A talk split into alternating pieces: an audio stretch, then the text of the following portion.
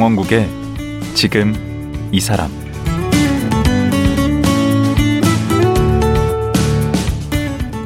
안녕하세요.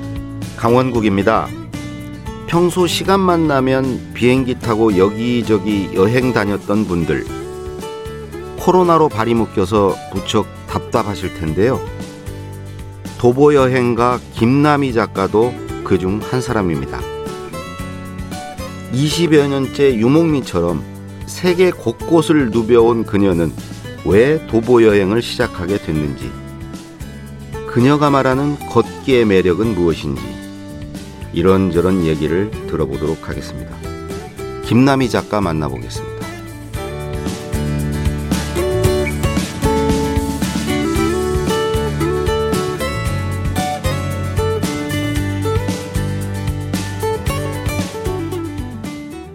김남희 작가 나오셨습니다. 안녕하세요. 네, 안녕하세요.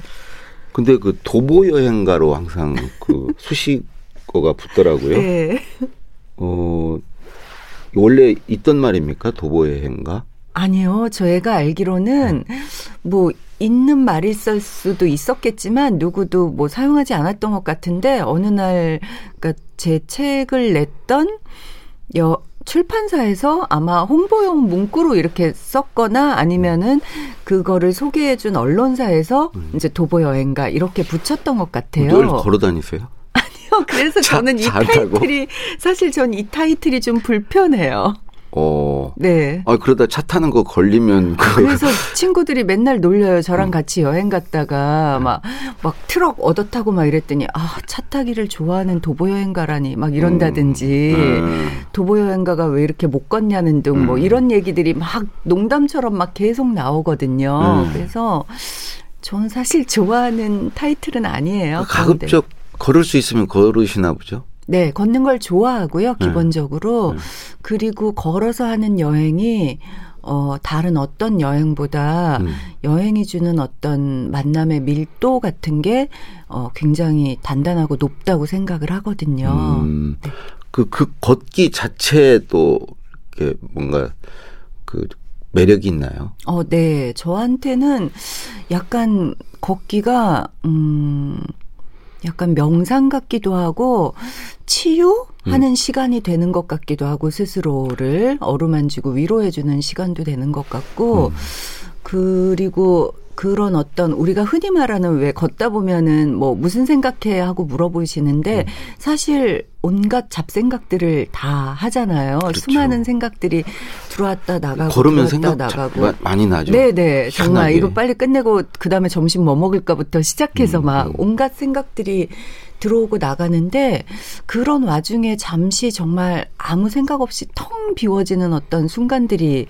찾아오더라고요. 아. 그래서 무의식 속에서 아무 멍 생각 없이. 네네 걷고 있는 어떤 순간들이랄까 음. 그리고 음 제가 의지를 가지고 제 몸을 움직여서 걸어서 나간다고 생각을 하는데 그게 이제 몇 시간씩 아주 장거리를 걷다 보면은 어느 순간 제 의식과 상관없이 몸이 스스로 저를 밀고 나가는 어떤 오, 어 경지 거의 무아지경에. 네네네 그런 그러다 차가 와서 빵 받으면 아, 그, 안전한 길을 걷죠. 어. 그럴 때는. 근데 네, 어쨌든 조심하셔야 돼요. 순간들이 있거든요. 아주 드물지만 그렇게 찾아오는 어떤 무아지경의 순간들. 아, 난 그건 못 겪어봤네. 그러니까 마라톤을 것 하는 같아요. 사람들에게는 그게 러너스 하이라는 맞아요. 어떤 순간이래잖아요. 근데 장거리를 아주 오래 걷다 보면은 네. 그런 순간들이 이렇게 짧게 짧게 찾아오더라고요. 우리 작가님은 최장 이렇게 걸은 시간이 얼마나 됩니까? 한 저는 번에? 14시간이요. 14시간 그냥 한 하루에. 번에. 네. 아. 네. 그 킬리만자로 막 아. 그 킬리만자로 산을 오를 때 밤 12시에 이제 산장에서 출발해서 네. 오르거든요. 그래서 산 정상에서 해돋이를 보고 내려오는데 보통은 이제 중간에서 멈춰서 거기서 쉬는데 음. 저는 그날 이상하게 제 다리에 마치 그 그리스 신화에 나오는 에르메스라는 전령이 있는데 음. 발목 양쪽에 작은 날개가 달려 있거든요. 마치 제 발목 양쪽에 작은 날개가 달린 것처럼 그냥 발이 계속 쑥쑥쑥쑥 나가는 거예요. 음. 지쳤다는 느낌도 하나도 들지 않고 그래서 정말 그 14시간을 쉼 없이 음. 굉장히 행복하게 아주 가벼운 몸으로 걸었던 기억. 이게 되게 갸- 가냘퍼 보이시는데 의외로 좀 강단이 않고요. 있으신가 봐요. 어, 네, 체력은 생각보다 제가 좀 좋았던 것 음. 같아요. 네. 그렇게 걸으셔서 네. 몇 개국이나 가셨습니까? 85에서 90개 사이 정도가 되지 않을까? 뭐, 음, 생각하고 있어요. 네. 그러면 뭐 거의 대부분의 나라를 음, 가셨네요. 그렇지는 않고요. 지구상에 200개가 넘는 나라가 있더라고요. 그 기간으로 따지면 여행 그 계산해 보셨나요? 아니요, 안 해봤는데. 제가 2003년부터 시작했는데 길게는 한 번 나가면 1년을 꼬박 있었고요. 짧게는 뭐 서너 달 이런 시기거든요. 그러니까 코로나 생기기 전까지는 1년의 절반 이상은 계속 여행을 다니고 나머지 절반이나 절반 못 미치는 시간 동안 들어와서 책을 쓰고 뭐 이렇게 생활 패턴을 쭉 음. 십수년간 해왔었거든요. 네. 아, 이 부러워할 사람 많겠다. 아니 그렇게 부러워하시는데 얼핏 돈 들으면은. 모든 일에 음지 없는 양지가 없는 것처럼 그래서 저는 이 직업의 빛과 어둠에 대해서도 3박 4일 동안 이야기할 수 있을 것 같아요. 아, 하기야 여행을 그냥 취미로 할 때는 네. 좋지만 직업이 되면은 다르죠. 네. 또그 어둠이 있겠네. 네. 예. 제일 처음으로 여행을 한 게 여덟 살 때라면서요. 네. 여덟 살 때 어떤 여행을 하신 거죠? 여덟 살 때 저 제가 살던 집이 포항이었는데 저희 사촌 그러니까 외삼촌의 집이 대구에 있었어요. 네. 그런데 저희 엄마가 그때도 참 남달랐다고 생각하는 게 포항의 기차역에서 기차를 딱 태우고 대구라는 안내 방송이 나오면 내리라고. 그러면은 기차역에 사촌 언니 오빠가 마중 나와 있을 것이다. 어, 여덟 살이면 1학년 때인가? 네, 네. 아, 그래서- 대범하시네. 그쵸. 그래서 저 여덟 살 때 그 기차를 타고 처음 혼자 여행이란 걸 갔는데 그 아마 길지 않은 시간이었을 텐데 음. 길어야 뭐 두어 시간이었을 텐데 그 시간 내내 제 기억 속에 남아 있는 게 창가에 이렇게 딱 붙어 앉아서 음. 창밖의 풍경을 정신없이 막 홀린 듯이 바라보던 어린 날에 제가 이렇게 기억 속에 남아 있거든요. 거기서 대구를 지나쳐 버렸어야 얘기가 되는. 그렇죠. 그래서 제가 항상 제 여행의 아쉬운 점은 제가 겁이 많고 그래서 조심성이 굉장히 많다 보니까 항상 어떤 일탈의 모험이 없는 거예요. 아, 네. 거기서 전 너무 안전하게 대구역에 대구에서 내렸고 네, 대구 소리가 들렸어요. 네. 아. 거기에 귀를 쫑긋 아. 눈은 창밖을 아. 보고 있지만 아. 대구에 내려야 한다는 강박이 딱 머릿속에 있기 때문에 아. 대구에 내린 거죠. 그러다가 이제 배낭여행을 93년에 네, 처음 1993 했어요. 년에? 네. 이 배낭여행은 어디를 어떻게 가신 거예요? 아, 이거는 이제 제가 대학을 졸업하던 해였는데 졸업은 했는데 뭘 해서 먹고 살지 어떻게 살아야 될지 인생에 어떤 길로 가야 될지를 도무지 모르겠는 거예요. 네.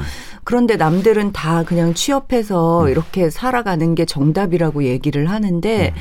저는 뭔가 다른 삶의 길도 있지 않나 싶기도 했고 그래서 이제 1학년 때부터 아르바이트를 아주 틈틈이 자주 하지는 않았고요. 틈틈이 한 돈을 모으고 부모님 찬스를 써서 절반은 부모님께 돈을 받고 해서 음. 67일간 혼자 유럽 배낭여행을 갔어요. 그리고 그 여행이 제 인생을 바꿔 놓았고요. 와, 그럼 유럽 몇 개국 간 거예요? 다 간 거예요, 유럽? 아니에요. 한 동유럽? 10여 개국 갔을 것 같은데, 음. 네. 근데 뭐 그때는 정말 주마 간산처럼 보는 여행이었지만 음. 대신 저한테는 테마가 하나 있었는데 그러니까 원대한 야망이 있었던 거예요. 음. 유럽이 몇천 년에 걸쳐서 쌓아올린 문명의 흔적을 67일간 훑겠다. 그래서 아. 박물관과 미술관 어, 을 중심으로. 중심으로 여행을 갔는데 그 여행에서 제가 느꼈던 거는 인생에 정답이 없다는 거, 인생에 수없이 많은 길이 있다는 거, 머리카락 수만큼이나 어, 그걸 굉장히 많이 느꼈어요. 그러니까 우리는 되게 규격화된 어떤 삶을 강요당하는 사회에 살고 있었는데 네. 유럽이라는 곳에 갔는데 그다음에 대학교를 구경 갔는데 음. 그 당시에 저희는 어떤 얼마나 경직된 사회였냐면은 염색을 한다든가 머리 염색을 한다든가 그 날라리만 하는 그쵸 거죠. 그쵸 네. 그리고 옷차림도 대학생 차림 막 이런 게 네. 있었고 그랬던 요즘같이. 문신하면 그건 조폭이죠. 그쵸. 그러던 시절이었는데 대학 도서관에 딱 갔는데 도 앞에 잔디밭에도 도서관 안에도 엄청 열심히 공부하는 애들의 머리색이 막 형광파랑 형광핑크에 피어싱에 문신이 막 엄청 많고 음. 옷차림은 너무나 자유분방하고 한국식으로 그 당시에 말한다면 공부하는 담 쌓았을 애들이 음, 공부를 열심히. 공부를 하고 있는 거예요. 그래서 어떤 사람을 편견 없이 대한다는 것부터 아. 시작해서 그 다음에 그 당시에는 저희 자기가 살아온 문화에서 언어 습관이 만들어지잖아요. 그래서 너 몇 학번이야가 너무 자연스러운 그렇죠. 그 어떤 물음이었거든요. 어, 안, 사람을 안 만났을 때. 수도 있는데. 그쵸. 근데 그런 거를 처음 알게 된 거예요. 음. 아, 학번을 묻는다는 거, 결혼을 했는지 안 했는지, 음. 뭐 나이가 몇 살인지를 묻는다는 게 되게 무례한 걸 수도 있구나. 고향을 묻는 건 어때요? 그래서 고향 저는 그때부터 그래서 굉장히 어떤 안 물어요? 네, 음. 어떤 왜냐하면 제가 지키고 싶은 어떤 거리감이라는 게 있거든요. 아. 사람과 사람 사이에. 그런데 그게 한국에서는 침해당한다는 생각이 들 때가 아. 굉장히 많았는데 네. 유럽이라는 곳에 갔는데 아무도 저한테 그런 걸 안 묻는 음. 거예요. 음. 여기서 너무 중요하던 것들이 음. 뭐 이런 거. 그 다음에 길거리에서 밥을 버는 방법이 너무 다양한 거예요. 음. 막 쌀알에다가 막 되게 조그만하게 글씨를 새겨서 그걸 팔아서 음. 돈 버는 사람이 있는가 음. 하면은 그냥 음악을 연주해 갖고 음. 실력이 그렇게 뛰어난 것 같지도 않은데 그걸 또 즐겁게 듣고 돈을 주고 음. 가는 사람들. 뭐 우린 길거리에서 음악 연주하면 그 당시만 해도 그건 거지였죠. 벌어먹는다. 네, 네. 빌어먹는다. 지금은 버스킹 뭐 이런 네. 문화들이 생겼지만 그런 것부터 해서 삶의 길이 너무나 다양하다는 것, 어떤 사람의 삶을 함부로 음, 단정 지을 수 없다는 것, 음. 이런 것들을 처음 되게 막 이렇게 번개 맞듯이 깨달은 거예요. 아, 그럴 수 있겠네. 그때만 해도 그게 90년대 초반이면 네. 정말 우리 갇혀 있을 때인데. 네, 굉장히 경직된 음. 그치. 세계 그렇게 다르게 살아도 된- 되는구나. 그런데 눈을 뜨셨겠네. 네, 처음으로. 예, 어떻게 살아야 된다 이런 건 없구나. 네, 아, 네.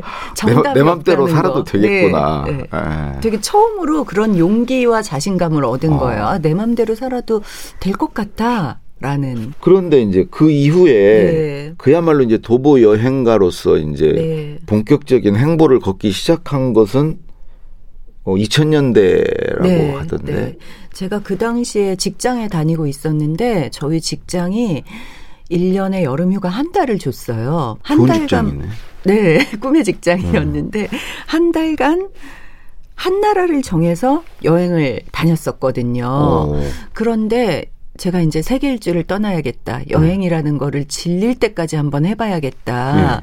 어, 그런 생각을 결심을 하고 나니까 그럼 세계 일주 떠나기 전에 내가 나고 자란 땅을 음. 한번 내 발로 처음부터 끝까지 좀 길게 걸어봐야 되지 않을까 음. 해서 여름 휴가 한 달 동안 국토종단을 한 거예요. 어디서 어디까지? 해남 땅끝 마을에서부터 시작해서 고성 통일 전망대까지요. 며칠 동안? 어, 한달 동안? 네, 한 달이요. 800km. 그렇게 한 달 거리가 되나? 네, 이렇게 한 3박 4일이면 차로. 아니에요. 저는 걸었잖아요. 그래서 아니, 14시간씩 대각선으로 이렇게 걸면 비스듬하게 대충, 올라갔고. 어, 네. 한 달 동안 네. 천천히 가셨네. 어, 하루에 근데 800km 좀 넘게니까 하루에 한 20 몇 킬로 그 정도. 아, 그렇게 걸어야 네, 한 달에 네, 가요? 네. 음. 그러면 이제 그게 걷기 여행의 거의 그게 이제 출발점이네. 도보 여행의 맛을 들이는 어떤 음. 처음이 된 거였죠. 어, 나는 그렇게 걸으면 다시는 걷기 싫을 것 같은데. 아니, 힘, 힘들잖아요. 힘들었는데 네. 그 당시에는 그렇게 걸어서 국토종단을 하는 사람이 드물었고요. 네. 그리고 제가 그걸 하면서 목표를 세웠던 게 아, 내가 이게 걷는 것만 치중할 게 아니라 다양한 사람들을 만나고 싶어. 그러니까 음. 숙소가 아닌 그러니까 여관이나 모텔이나 민박이 아닌 음. 다양한 곳에서 자면서 다양한 사람을 만나고 싶다는 꿈을 꾼 거예요. 음. 그래서 절에 가서 재워달라고 하고 교회에 가서도 하룻밤 재워달라고 해보고 동네 슈퍼에 가서 할머니 혼자서는 그 할머니 노숙 아닌가 노숙. 노숙은 아니죠. 집에서 잤어요. 지붕이 있는. 아, 그래서 불황인. 혼자 사는 할머니 집 소개해 달라 그러면 아 우리 마을에 과부 할머니 너무 많다고 어. 막 소개해 주시고 그래서 할머니 집에 가서 할머니 인생 이야기 들으면서 자기도 하고 그래서 어, 되게 좀 뻔뻔하신가 봐요. 아니요 그렇지 않은데 네. 그 당시에는 젊어서 되게 용기가 있었고 그건 또 여성으로서 장점도 있겠네. 남자가 와서 재워달라고 하면 안 재워줄 건데. 어. 네 그래서 무서워서. 덜 공포스러워하면서 절 재워주시긴 하지만 또 제가 반면에 여성이기 때문에 마을회관에서 혼자 잤던 적이 있거든요. 음. 네. 그런데 문고리에 좀- 잠그는 게 없었어요. 음. 그래서 막 그 마을회관에 있던 의자를 막 방문 앞에 갖다 옮겨놓고 막 누가 침입하는 소리가 들릴 음. 어. 수 있도록 음. 의자가 뭐 밀리면서 그다음에 뭐 밤새 이렇게 손에 스위스 아미 나이프를 우리가 흔히 맥가이버 칼이라고 어, 예. 불렀던 그걸 손에 꼭 쥐고 막 잔다든지 이런 어떤 공포의 밤을 지새는 여자라서 겪을 수밖에 없는 음. 그걸 사서 있죠. 고생이라고 그러죠. 아, 그렇죠. 네. 돈 내고 고생을 하는 거죠. 그러면 직장 생활을 몇 년 하시다가 지금 그 8년 국토종- 했죠. 8년 네. 하고 네. 이제 2001년에 국토종단을 하셨네. 네, 직장 생활 중에 그리고 2002년 12월 31일에 제가 사표를 썼거든요. 종단하고 와서 종단하고 2년을 더 다녔죠. 아, 1년 더 반을 더. 다니고 아, 2002년 12월 31일에 사표 쓰고 네. 2003년 1월 7일에 인천에서 배 타고 중국으로 세계 일주 시작했거든요. 그럼 세계 일주 전에 네. 국토종단이 한 달간 하면서 네. 뭐 여러 가지 에피소드도 있을 텐데 하나만 좀 소개해 주실 거 없나요? 아, 뭐 다른 거보다 사, 다양한 사람들을 만나서 정말 인생의 이야기를 들었던 점들도 굉장히 좋았지만 네. 지금 선명하게 떠오르는 거는 사실 너무 아무것도 아닌 건데 네. 어느 날 제가 길 가다가 걷다가 지렁이를 밟아 죽였어요. 음, 그런데 그게 이제 그날 뭐날잘안 죽는데 그렇죠. 날도 굳었고 아마 좀 지쳐 있고 외롭기도 했었겠죠. 네. 근데 지렁이를 밟아 죽인 순간 갑자기 서울음이 북받쳐 오르면서 어. 앉아서 막 운 거예요. 그러니까 잘못 밟은 거예요. 일부러 잘못 밟은 거죠. 바- 잘못 네. 밟았는데 네. 왜냐하면 지렁이가 도로가로 나와서 비가 온 후니까 음. 이제 기어가다가 네. 저한테 밟혀 죽은 밟혔는데. 거예요. 그런데 그때 감정이입을 너무 과도하게 한 거죠. 어, 지렁이. 어, 그러니까 저 숲에 있을 것이지, 나무 밑에 있을 것이지, 음. 바깥으로 나와서 세상을 보겠다고 나왔다가 어. 밟혀 죽은 저 지렁이가 마치 저인 것만 같고. 좀 약간 닮은 데가 있네. 그 직장 생활 열심히 하시지. 거기서? 왜 기어 네, 나와서 네, 기어 나와서 왜 이렇게 이 고생하고 있나? 어, 그렇죠. 딱 그거였던 거죠. 그래서 음. 막 주저앉아서 엉엉 울었던 제 모습이 막 생각나. 그 충분히 이해가 되는데. 네. 어, 그럴 수 있을 것 같아요. 네, 그리고 전 이제 세계 일주를 떠나려고 사표를 늘 이렇게 품고 사는 사람이었기 음. 때문에 아니 그냥 남들처럼 평범하게 살지 왜 굳이 음. 직장 떠나서 세계 일주 떠나려는 거야 음. 막 이런 어떤 불안함이 있잖아요. 그렇죠. 불안감이 네, 있었을 그런 거예요. 게막 밀려들어서 음. 그날은 되게 서럽게 혼자 누가 시켜서 한 것도 아닌데 길바닥에 주저앉아서 울었던 거죠. 음. 그러고 이제 본격적으로 세계 일주에 네. 떠나셨군요. 2003년 네, 1월이요. 1월 몇살 7일. 때죠? 34살이 되던 해였어요. 음. 우리 나이로. 그러면 계획은 어디 어떻게 가려고 그랬어요? 세계 일주라는 게 어디에서 출발해서 어떻게 갈렸? 아, 보통은 이제 유럽이나 뭐 이런 곳에서 많이 출발하는데 음. 저는 제가 아시안이기 때문에 네. 아시아를 먼저 보고 싶었어요. 음. 그래서 배를 타고 인천에서 배를 타고 중국의 청도로 들어가서 네. 거기서부터 이제 중국을 남하해서 여행을 하면서 어 라오스 뭐 그 다음에 어 태국 이런 식으로 육로로 국경을 넘을 수 있는 곳들은 음. 다 육로로 넘었고요. 아시아를 거쳐서 네. 그 다음에요. 인도, 파키스탄, 네팔 이쪽에 1년 넘게 있기도 했었고. 그럼 거기를 지나서 거기서 끝냈어요? 아니요. 근데 이게 중간중간 아, 한국을 들어오게 들어왔구나. 됐어요. 네. 그래서 아. 7개월 여행, 예를 들면 제가 캄보디아에 여행하고 있는데, 네. 어, 아주 친하게 지냈던 선배가 이제 돌아가셨거든요. 아. 그래서 갑자기 귀국을 한다든가, 뭐 이런 식으로, 그 잠깐 잠깐 한국에 돌아오는 거 포함해서 네. 전체 기간은 얼마나? 그걸 모르겠어요. 아. 아직까지 하고 있으니까 그 삶을. 어, 지금 네. 현재 진행형이구나. 네. 네. 그러면 그때 세계 여행을 다 한 건 아니네. 아니죠. 세계 일주를 지금 하고 있는 중이네. 있는 셈이.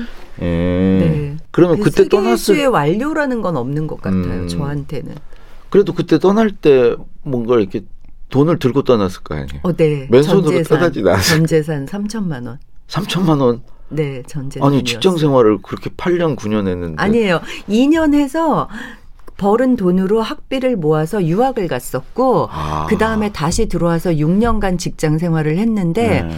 그때는 또 이제 돈 벌어서 여, 그 여름 휴가 가고 한 달간 음. 그 다음에 뭐 산에 들에 굉장히 열심히 다니던 때였거든요. 음. 그랬고 그래서 방 뺀 돈 2천만 원에 적금 깬돈 1천만 원 이게 전부였어요. 3천만 원. 제가 아마 3억이 있었다면 못 떠났을 것 같아요. 그때. 음. 근데 저는 3천만 원밖에 3억 있으면 없었기 집을 때문에 사서 지금 잘 살고 계시겠지. 아니에요. 지금이 더. 행복해요. 네, 지금 아? 집이 없는 지금이 더 네. 행복한 것 같아요. 네. 예. 아, 이쯤 되면 되게 궁금해 하실 것 같아요. 네. 청취자분들이. 어, 혼자 사시나? 네, 가족은 네. 없으신가? 혼자 살아요. 여행이 업이라서 반려동물도 못 키우죠. 아, 그렇겠네.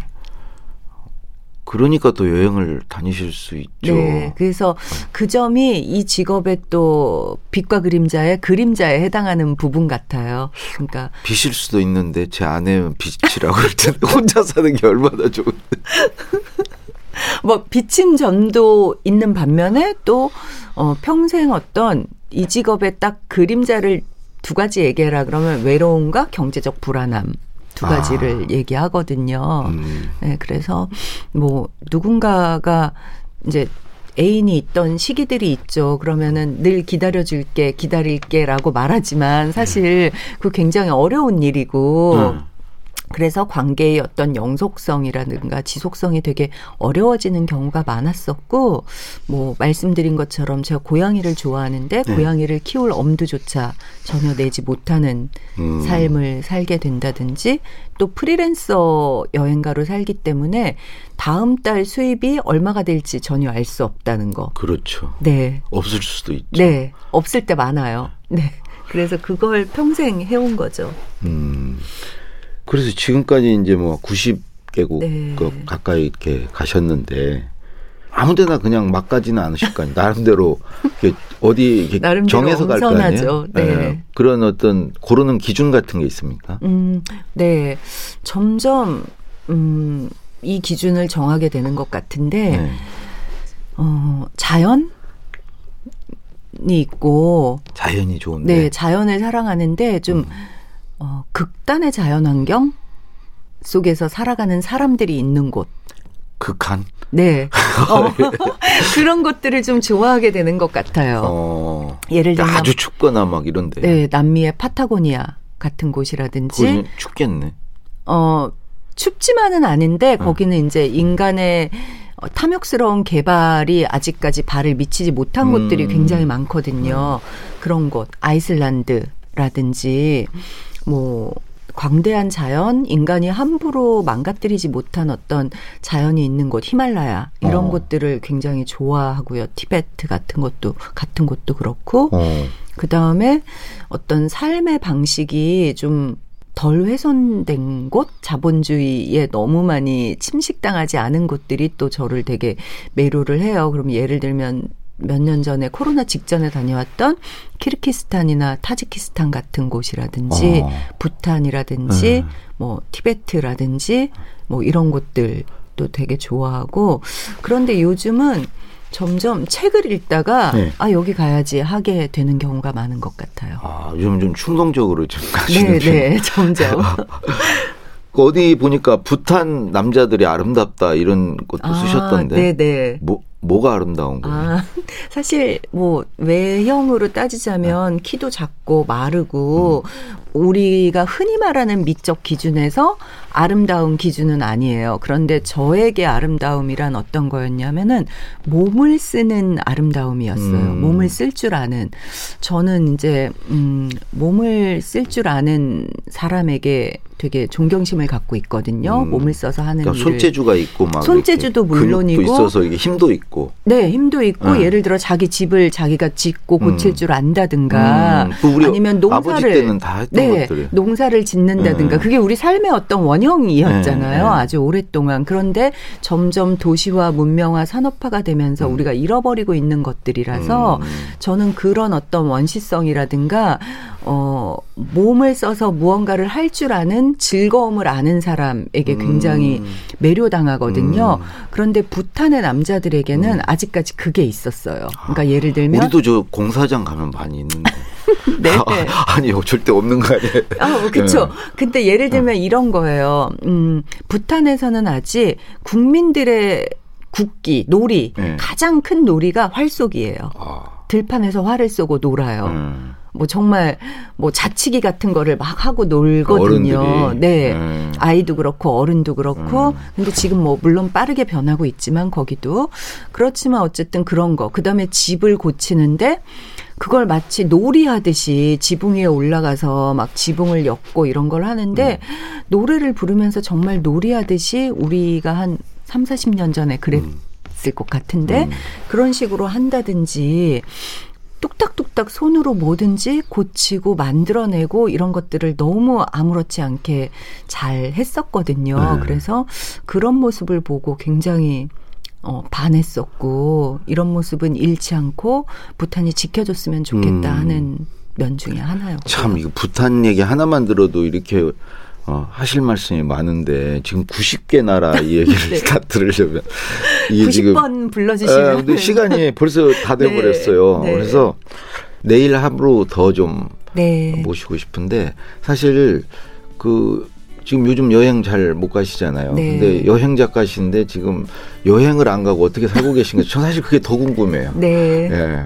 그래서 내일 좀 한 분 더 모시고 그 말씀 듣도록 하겠습니다. 네. 오늘 나와주셔서 감사합니다. 네, 감사합니다. 예, 도보 여행가 김남희 작가였습니다.